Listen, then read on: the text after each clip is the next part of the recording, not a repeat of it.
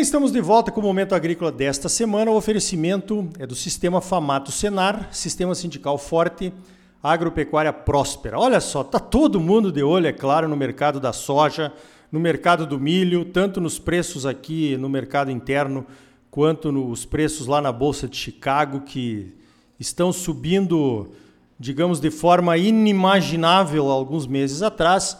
Mato Grosso já tem infelizmente, né, 70%, segundo o IMEA, aí, da safra de soja já vendida a preços bem inferiores, mas ainda tem uma, um, uma boa parte da soja que é possível fixar. Né? os produtores estão aí nessa indecisão, será que sobe mais, será que pode cair, o que, que eu faço, o que, que eu não faço? Eu vou conversar agora com Marcos Araújo, da Agriinvest Commodities, que eu tenho acompanhado o trabalho da Agriinvest e eu estou vendo que ele tem acertado bastante em algumas previsões a respeito do mercado e também de algumas ferramentas que o produtor pode usar para se defender desta volatilidade. Marcos, me diga, o que, que, você acha desse mercado? Bom dia. Olá, muito bom dia. Obrigado pelas palavras, Ricardo. É um grande prazer falar com vocês. Pois é, Chicago aí está sendo aí um ano para teste cardíaco, né?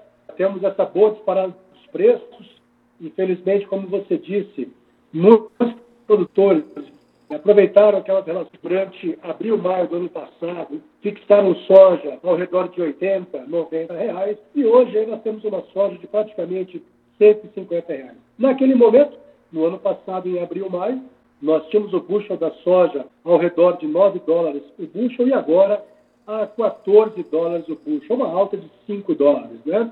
Isso aí são praticamente 11 dólares por saco. Infelizmente, aqueles produtores que desconhecem as ferramentas de proteção de preço, especificamente para proteger essa venda, seriam as opções de compra, que nós chamamos de call, elas funcionam, Ricardo, como um seguro de alta contra o deixar de ganhar. Aqueles produtores que fizeram o gerenciamento do risco de preço, naquele momento que fizeram a venda futura da soja e se protegeram essas vendas comprando call, ele vai entregar a soja, conforme o contrato, a 80, 90 reais o saco. No entanto, ele tem esse seguro de alta lá na Bolsa de Chicago, que de 9 dólares o bushel para cima, ele acionará esse seguro de alta e receberá essa diferença de 5 dólares por bushel, ou seja, dos 9 até agora os atuais 14 dólares o bushel. Portanto, para uma comercialização eficiente, Ricardo, a gente não pode apenas olhar só o mercado físico da soja. Nós temos que olhar com calma, incorporar essa cultura da comercialização. Isso daí envolve o mercado derivativo. Temos que tomar os cuidados, porque assim como a água, se tomarmos em excesso, pode matar também. Não estou sugerindo para que os produtores entrem na bolsa fazendo especulações, mas sim protegendo, fazendo seu hedge, Ricardo. É, positivo. As ferramentas estão aí. Acredito que o produtor brasileiro ainda usa muito pouco, né? Em relação ao que eu vejo que os americanos usam, por exemplo, e as tradings também usam, né, quando compram a nossa soja. Enfim, seria uma profissionalização a mais, uma nova forma de olhar o mercado, né? Porque aquele, negócio de só oferta e a demanda não é mais o que está mandando, principalmente com essa volatilidade do dólar, né, Marcos? Pois é, Ricardo. Para você ter uma ideia, Ricardo, estatisticamente falando, tá? O dólar ele tem tido uma volatilidade ao redor de 30%. O que, que isso traduz para nós do mercado, que em 12 meses, pegando o desvio padrão, com 66% da amostra, esse dólar de 6 poderia variar para cima R$ 1,80, ou seja, até R$ 7,80, ou R$ 1,80 para baixo, Ricardo, ou seja, R$ 4,20. Então, estatisticamente falando, com 30% de volatilidade, como o dólar estava 6, nos próximos 12 meses, ele poderia operar entre 4,20 a 7,80. Veja que quanto maior a volatilidade do mercado, mais difícil é prever os preços. Então, é, esses conceitos é importante para quem nos escuta entender, porque muitas vezes o produtor ele busca uma responsabilidade do consultor do mercado, mas sem que vocês, produtores, entendam esses conceitos estatísticos, é, acaba caindo numa, numa armadilha, sabe, Ricardo? Então é importante, assim como a gente aprendeu no passado, eu também sou engenheiro agrônomo, então, tem alguns termos da comercialização que a gente não pode fugir muito. Você imagina, Ricardo, 50 reais por saca que deixamos de ganhar. Numa lavoura de 50 sacas, estamos falando aí de 2.500 reais por hectare. É muito dinheiro, Ricardo.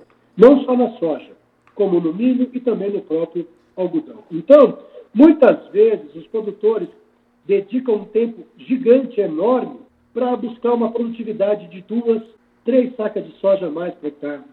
Estamos falando de 200, 300 reais por hectare. E na comercialização deixamos de garantir 2 mil, 3 mil reais por hectare. Então, Ricardo, é um dinheiro que está tá em cima da mesa. Mas ficar olhando ele, o vento leva embora.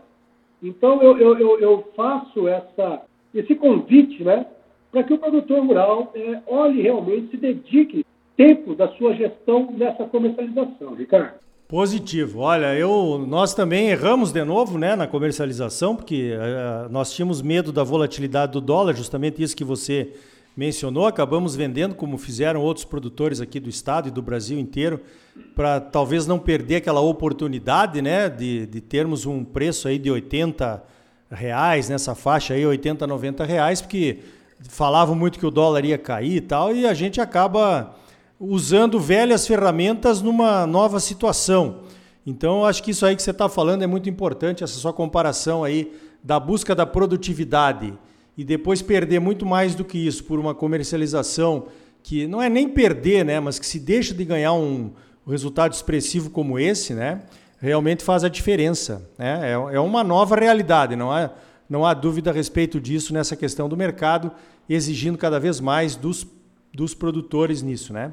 Agora, Marcos, a pergunta é até onde pode chegar essa, essa cotação da soja lá em Chicago, né? A gente ouve vários consultores de mercado, uns falando que talvez agora com a safra brasileira entrando pode cair, ou dizendo que talvez com a, o início do plantio dos Estados Unidos, como sempre acontece, tendo algum problema, pode subir ainda mais. Como é que a Agriinvest está vendo isso? Ricardo, o momento é muito positivo, né? Nós sabemos também que o mercado é dinâmico e depois dessa entrevista nós podemos ter alguns elementos surpresos aí que podem alterar a tendência de mercado. Mas dito isso, Ricardo, o ponto negativo agora que poderia inibir a alta da soja em Chicago é novamente o efeito do Covid. Já na China, cinco cidades novamente entraram em lockdown, que totalizam cerca de 28 milhões de pessoas. Ricardo, a tendência dos preços da soja é de se comportar em forte alta nos próximos meses. Por que nós acreditamos isso? E nós vimos alertando os nossos clientes desde abril do ano passado.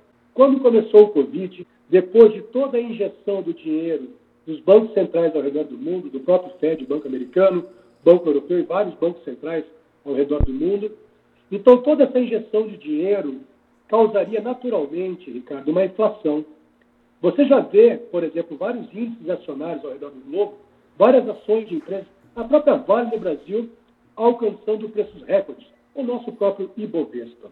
Bom, dito isso, nós também temos agora a China, que saiu, da, da, da, saiu do Covid, do maior problema do Covid. Tivemos também na China essa combinação de fatores ruins, a peste suína africana. Temos agora a recomposição dos rebanhos suínos na China, Ricardo. Isso tudo se traduz em farelo de soja, em proteína vegetal. Portanto, quando nós falamos de soja aqui no Brasil, nós somos obrigados a falar da suinocultura chinesa. E agora, respondendo à pergunta com essa introdução que eu fiz desses fundamentos, nós acreditamos que Chicago deva, sim, pelo menos, se aproximar dos 15 dólares o bushel. Por que isso, Ricardo? Assim como ocorreu ano passado aqui com o Brasil, os Estados Unidos têm uma produção de soja, uma colheita do ano passado, ao redor de 112 milhões e 500 mil toneladas. Muitos produtores já aproveitaram essa alta de Chicago e venderam. E a China tem concentrado as suas compras também no mercado norte-americano em função do atraso da colheita aqui no Brasil. Que tradicionalmente o Brasil, a janela de exportação brasileira, a partir da segunda quinzena de janeiro ganha corpo, a China tem comprado soja para fevereiro no PNW, lá em Seattle, nos Estados Unidos. Ou seja, menores estoques norte-americanos. E vale lembrar, Ricardo, que aquele preço que nós vimos na tela de Chicago reflete a realidade norte-americana, na cidade de Chicago e em localidades próximas dela que ocorre o aviso de entrega. Então, com esse enxugamento dos estoques nos Estados Unidos, um estoque uso muito baixo, Ricardo, nós teremos uma, um estoque final americano previsto lá para o final de agosto desse ano, de 3,8 milhões de toneladas, que pode ser menos. Isso dá um estoque uso, Ricardo, de 3,07%. E lá em 2012, setembro de 2012, que foram os preços recordes da soja, quando bateram 17,87 dólares por bushel, nós tínhamos um estoque uso de 2,6%. Hoje, nós temos 3,07%. Então, Ricardo, a coisa pode ficar feia para o lado dos americanos. E não se assustem se entre os meses de abril a julho o próprio, os Estados Unidos importarem soja brasileira. Olha aí, ó, informações importantes aqui no momento agrícola a respeito do que é que pode acontecer com o, a soja, o mercado da soja nos próximos meses, né? Durante a colheita brasileira aí, que está tudo meio virado de cabeça para baixo esse mercado, quem sabe vai continuar até durante a colheita.